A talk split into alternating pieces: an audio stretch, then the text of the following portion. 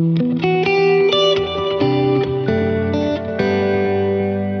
January 31st. Can you believe it? We're at the end of the month and we are in the climactic chapter on the Passover in Exodus chapter 12. And so you're not going to want to miss any of these details. We're beginning with chapter 12, verse 14. I'll be reading from the English Standard Version. This is the one year Bible tour. My name is David MacAdam. When you think about this chapter, it gives you the outline for the feast of commemorating the Passover even before the Passover takes place. God has something in mind. He is saying that what is about to happen, I don't want you to forget, because it points to something even greater. Beginning with verse 14 This day shall be for you a memorial day, and you shall keep it as a feast to the Lord throughout your generations as a statute forever. You shall keep it as a feast. Seven days you shall eat unleavened bread. On the first day you shall remove leaven out of your houses. For if anyone eats what is leavened, from the first day until the seventh day, that person should be cut off from Israel. On the first day you shall hold a holy assembly, and on the seventh day a holy assembly. No work shall be done on those days, but what everyone needs to eat, that alone may be prepared by you. And you shall observe the feast of unleavened bread, for on this very day I brought your hosts out of the land of Egypt. Therefore you shall observe this day throughout your generations as a statute forever. In the first month, from the fourteenth day of the month at evening, you shall eat unleavened bread until the twenty first day of the month at evening. For seven days no leaven is to be found in your houses. If anyone eats what is leavened, that person will be cut off from the congregation of Israel, whether he is a sojourner or a native of the land. You shall eat nothing leavened. In all your dwelling places you shall eat unleavened bread. Then Moses called all the elders of Israel and said to them, Go and select lambs for yourselves according to your clans, and kill the Passover lamb. Take a bunch of hyssop and dip it in the blood that is in the basin, and touch the lintel and the two doorposts with the blood that is in the basin. None of you shall go out of the door of his house until morning. For the Lord will pass through to strike the Egyptians, and when he sees the blood on the lintel and on the two doorposts, the Lord will pass over the door, and will not allow the destroyer to enter your houses to strike you. You shall observe this rite as a statute for you and for your sons forever and when you come to the land that the Lord will give you, as he promised, you shall keep this service. And when your children say to you, What do you mean by this service? You shall say, It is the sacrifice of the Lord's Passover. For he passed over the houses of the people of Israel in Egypt when he struck the Egyptians, but spared our houses. And the people bowed their heads and worshipped.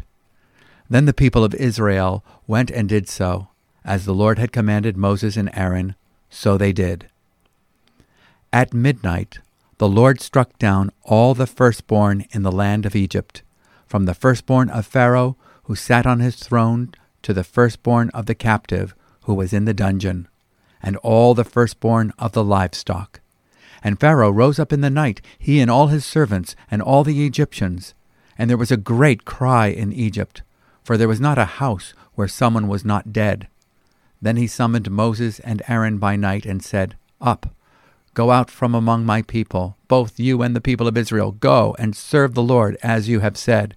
Take your flocks and your herds as you have said, and be gone, and bless me also. The Egyptians were urgent with the people to send them out of the land in haste. For they said, We shall all be dead. So the people took their dough before it was leavened their kneading bowls being bound up in their cloaks on their shoulders. The people of Israel had also done as Moses told them, for they had asked the Egyptians for silver and gold jewelry and for clothing, and the Lord had given the people favor in the sight of the Egyptians, so that they let them have what they asked. Thus they plundered the Egyptians. And the people of Israel journeyed from Ramses to Succoth, about six hundred thousand men on foot, besides women and children.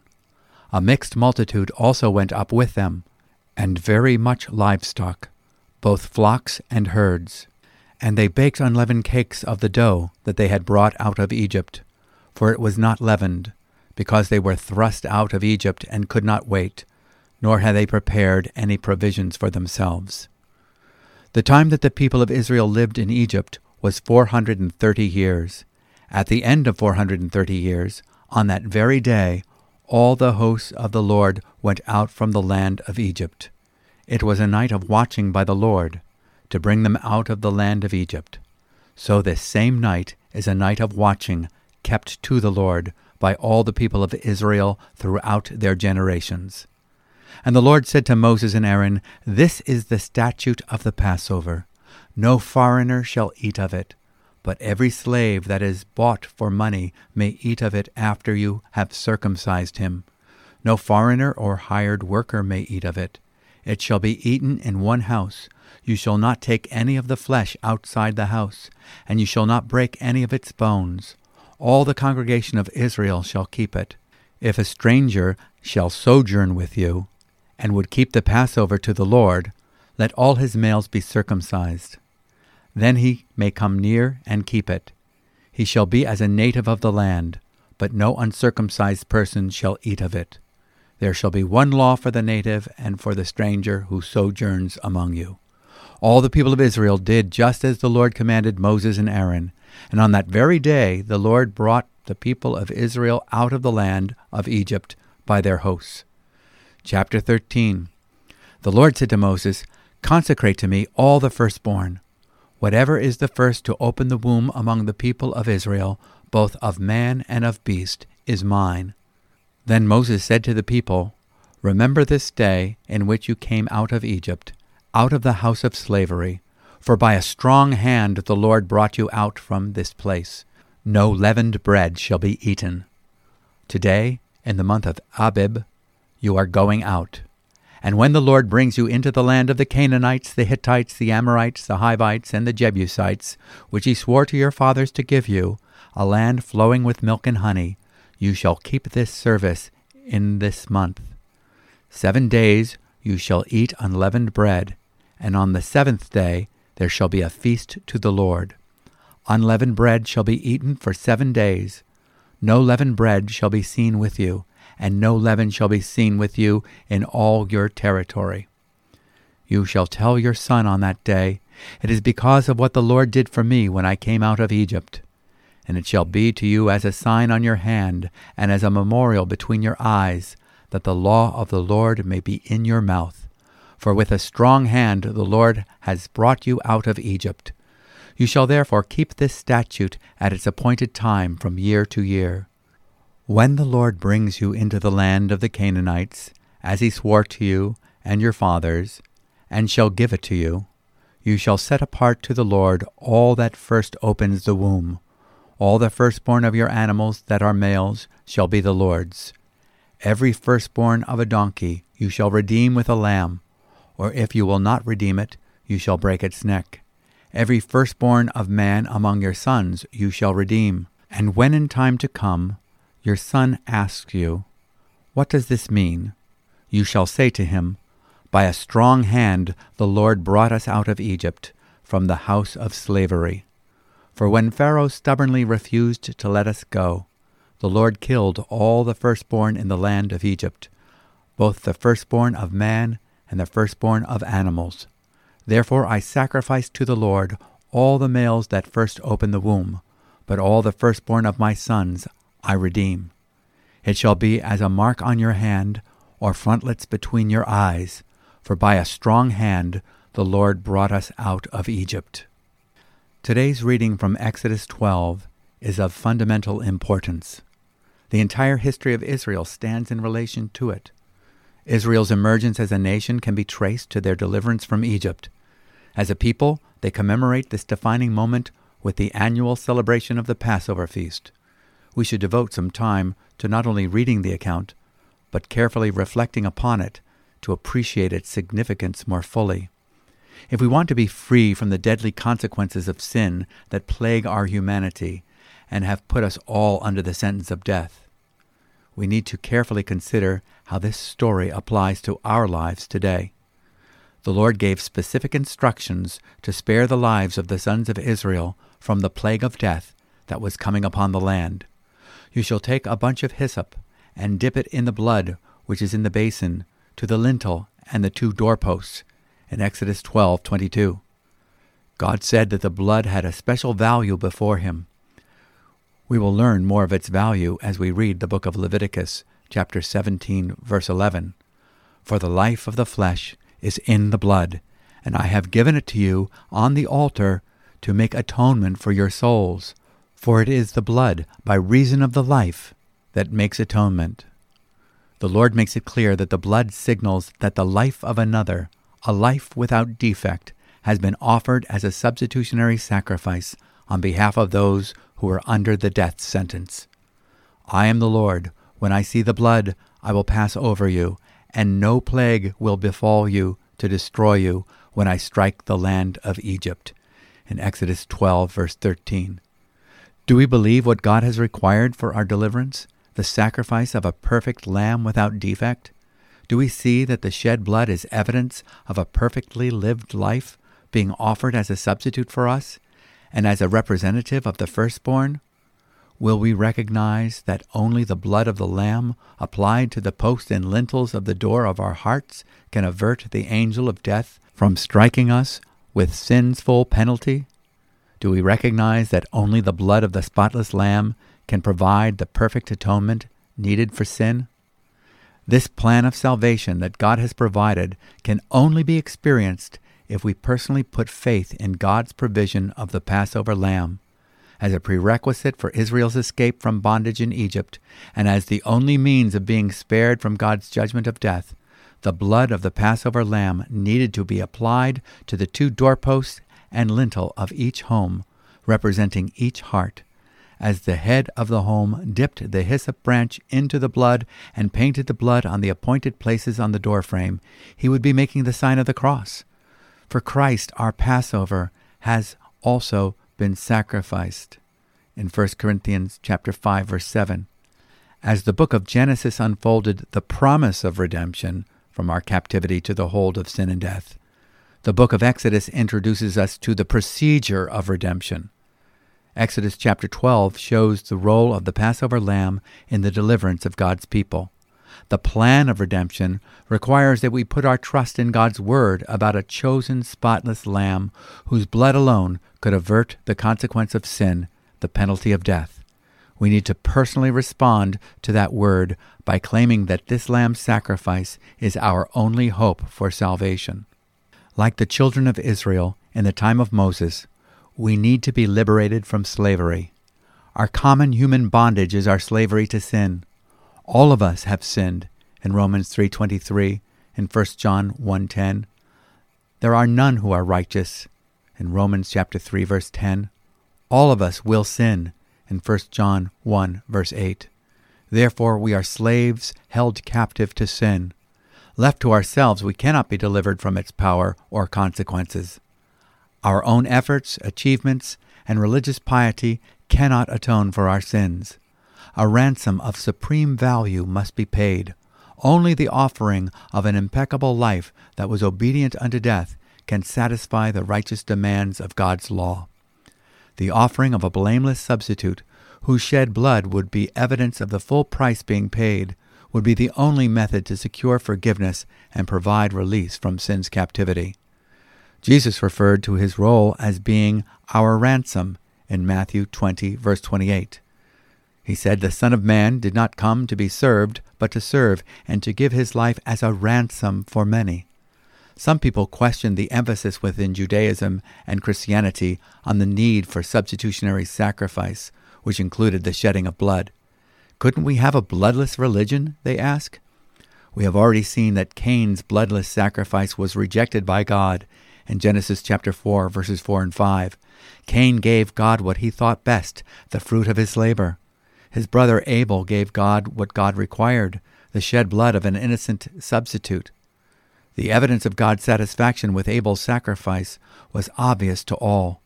This pattern of covering sin with an innocent animal sacrifice was shown to the first man in Genesis 3, verse 21, and continues throughout the Bible. In the Bible, we see God providing a way when there is no other way. This is the story of our salvation. There is no other way than the one that God provides. In Genesis, we learned that from the moment man sinned, he suffered sin's consequences, spiritual separation from God. But God was there to clothe him with the provision of a substitute in Genesis 3, verse 21. We learn that the promised seed in Genesis 3:15 would eventually reverse the curse. He would come from the line of an appointed substitute, Seth, in Genesis 4 verse 25. The promise is renewed with Abraham in Genesis 12, 15, and 17. God gives Abraham a son, Isaac, as he promised. In Genesis 22, God tells Abraham to take his only son to the mountains of Moriah, meaning literally, seen of God. Isaac asks, Where is the sacrifice? Abraham tells him prophetically, God will provide for himself a lamb in Genesis 22 8.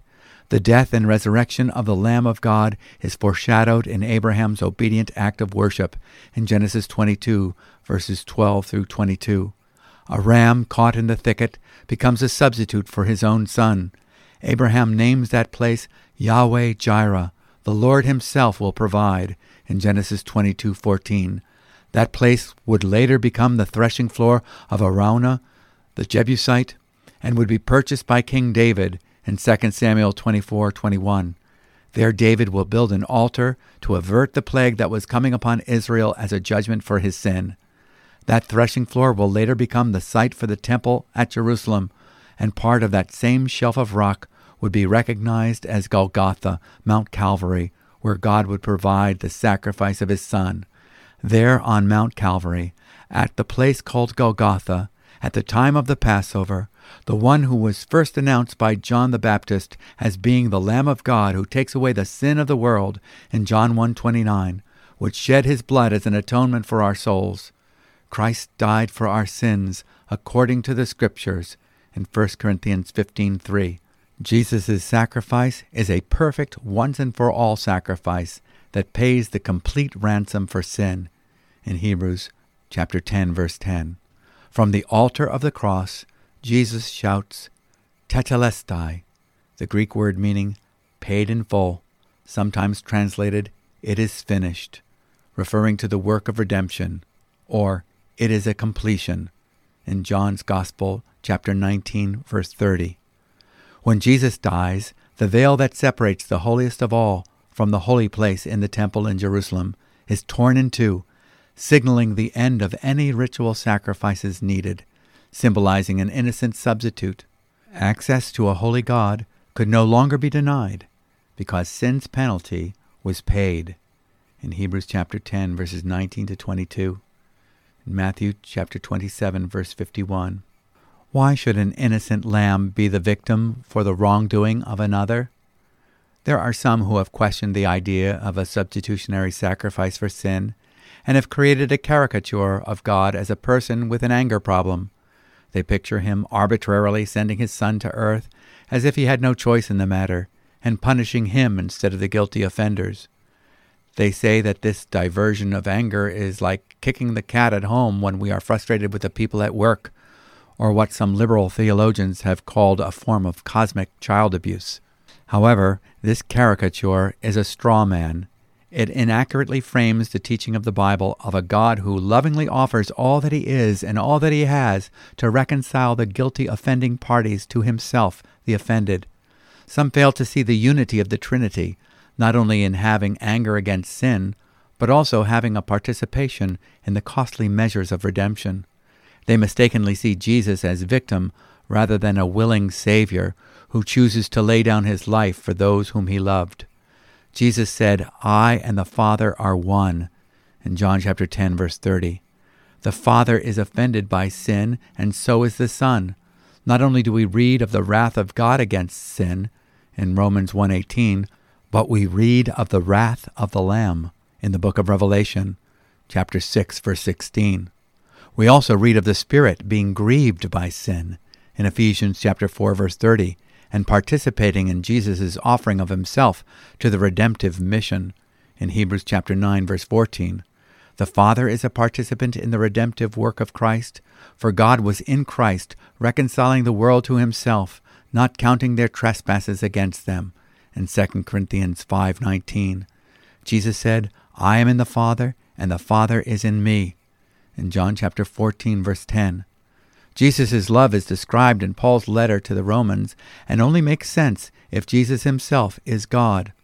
But God demonstrates his own love for us in this while we were still sinners, Christ died for us. In Romans 5 8. Although Jesus' sacrifice puts an end to animal sacrifices being offered, reference to the blood does not disappear at the cross. Jesus' death on the cross was not just a way to eliminate sacrifices.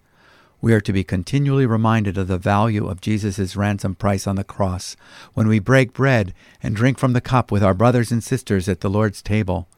Reference to the blood of the Lamb continues throughout the New Testament into the last book of the Bible. In the book of Revelation, Jesus is referred to as the Lamb of God 30 times. Now let's read from the New Testament, Matthew's Gospel, chapter 20, beginning with verse 29. And as they went out of Jericho, a great crowd followed him. And behold, there were two blind men sitting by the roadside. And when they heard that Jesus was passing by, they cried out, Lord, have mercy on us, Son of David. The crowd rebuked them, telling them to be silent, but they cried out all the more, Lord, have mercy on us, Son of David. And stopping, Jesus called them and said, What do you want me to do for you? They said to him, Lord, let our eyes be opened. And Jesus, in pity, touched their eyes and immediately they recovered their sight and followed him. Chapter 21 The Triumphal Entry. Now when they drew near to Jerusalem, and came to Bethphage, to the Mount of Olives, then Jesus sent two disciples, saying to them, Go into the village in front of you, and immediately you will find a donkey tied, and a colt with her. Untie them, and bring them to me. If anyone says anything to you, you shall say, The Lord needs them, and he will send them at once. This took place to fulfill what was spoken by the prophet, saying, Say to the daughter of Zion, Behold, your king is coming to you, humble and mounted on a donkey, on a colt, the foal of a beast of burden. The disciples went and did as Jesus had directed them. They brought the donkey and the colt, and put on them their cloaks, and he sat on them. Most of the crowd spread their cloaks on the road, and others cut branches from the trees and spread them on the road. And the crowds that went before him and that followed him were shouting, Hosanna to the Son of David! Blessed is he who comes in the name of the Lord! Hosanna in the highest! And when he entered Jerusalem, the whole city was stirred up, saying, Who is this? And the crowd said, This is the prophet Jesus from Nazareth of Galilee.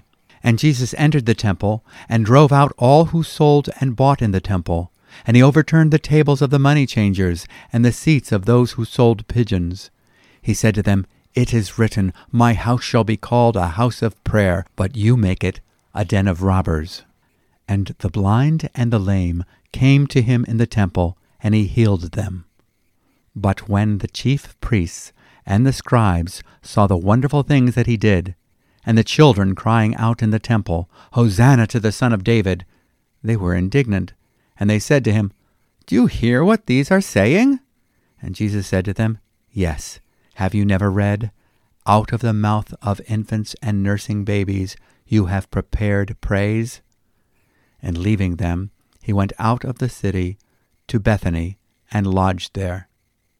In the morning, as he was returning to the city, he became hungry and seeing a fig tree by the wayside, he went to it, and found nothing on it but only leaves.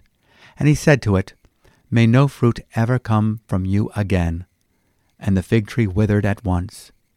When the disciples saw it, they marveled, saying, How did the fig tree wither at once?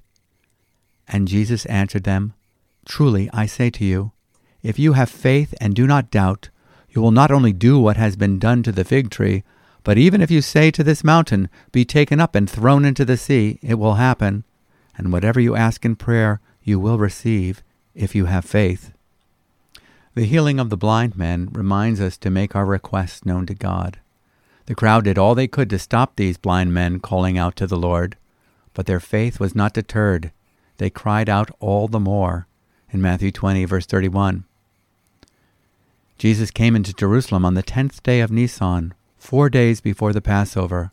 On this day, according to yesterday's Old Testament reading in Exodus chapter 12, verse 3, the fathers from each household were to search for a lamb without blemish among the flocks outside the city gates, and bring him into the city. There the lamb would be scrutinized by the elders to see if any spot, fault, or defect were to be found. The elders would scrutinize Jesus, the Lamb of God, to try to trap him with their questions. They would see if they could find any fault in him. At the time when leaven was being cleansed from the households of Israel, in preparation for the Passover, in Exodus 12, verse 15, Jesus was cleansing the temple from the leaven of the money changers. And now we continue to read from Psalm 25, beginning with verse 16. Turn to me and be gracious to me, for I am lonely and afflicted. The troubles of my heart are enlarged. Bring me out of my distresses. Consider my affliction and my trouble, and forgive all my sins. Consider how many are my foes and with what violent hatred they hate me. O oh, guard my soul and deliver me. Let me not be put to shame, for I take refuge in you. May integrity and uprightness preserve me, for I wait for you. Redeem Israel, O God, out of all his troubles. We are finding that in Psalm 25, the psalm alternates between petitions of need and affirmations of certainty. The first half which we read yesterday, reflects our need when we are surrounded by external enemies who mock us, hinder us, and threaten to harm us. It is about our passage through many dangers, toils, and snares, as John Newton wrote in his hymn Amazing Grace. These petitions for help are mixed with bold affirmations. In you I trust. We will not be ashamed. You are my God and my salvation. I remember that you are good and kind. You are just, faithful, and forgiving. He is a keeper of his covenant promises and will deliver me. The second half of the psalm has to do with our internal enemies and inward sufferings, such as loneliness, troubles of heart, stress, and vexation of spirit. The psalmist is aware of the reactions of his soul and makes this petition Guard my soul and deliver me. In Psalm 25, verse 20. The gospel is a wonderful answer to the heart cry Deliver me from me. God answers this by giving us the cross of Christ. Our old man is crucified with Christ. Everything condemnable about us has already been judged in the cross of Christ. Our death sentence under the law of God has been exacted in the body of Christ on Golgotha. Now we can reckon ourselves dead to the sinful self and alive to God. For us to live is Christ. In Romans 6:11 and Philippians 1 verse 21. Jesus is the answer to this petition Redeem Israel, O God, out of all his troubles. Remember, Israel is the new name, meaning ruled of God, for Jacob, his old name meaning cheater. God redeems the cheater and enables him to be ruled of God in the kingdom by his Spirit. Now for the proverbial thoughts for the day. Proverbs chapter 6, verses 12 to 15. A worthless person, a wicked man, goes about with crooked speech, winks with his eyes, signals with his feet, points with his finger, with perverted heart devises evil, continually sowing discord. Therefore, calamity will come upon him suddenly, in a moment. He will be broken beyond healing. Jesus taught that we give evidence for what is in our hearts by the words we speak. In Matthew 12, 34, chapter 15, verse 19, and Luke chapter 6, verse 45. The writer of Proverbs reminds us that our eyes, our feet, and our finger pointing will also reveal the condition of our hearts. How do we communicate with others? Out of the heart proceeds evil speaking, gossip, maligning, slander, sarcasm, put downs, and the spread of strife. If these heart revealing behaviors go unchecked, the end will be utter destruction. Let's pray together. Lord Jesus, you are our Passover lamb and were sacrificed for us. Because you came to lay down your life as a ransom, we who believe are no longer children of wrath, but have been born into your family and made heirs of God through our identification with you. Thank you for the gift of your Holy Spirit, our resident teacher, who leads us into all truth. Thank you for your word, which illuminates our pathway, and your perfect provision for our need, the sufficiency of your grace in Christ Jesus. Amen. Thank you for joining with us on our Bible reading journey. If this podcast is a blessing to you, or if you have any questions or comments, you can always contact us by email. Our email address is podcast at newlife.org. And if you would like to receive a free written copy of each day's commentary on the one year Bible readings of the day with charts, illustrations, and maps, you can subscribe by going to our website, newlife.org. And there you can also learn about New Life's ministries, download free growth tools such as how to know God personally. And don't forget to subscribe or follow this one year Bible tour guide wherever you get your podcasts. Now may the Lord bless you and keep you. The Lord make his face shine on you and be gracious to you. The Lord lift up his countenance on you and give you peace. Shalom.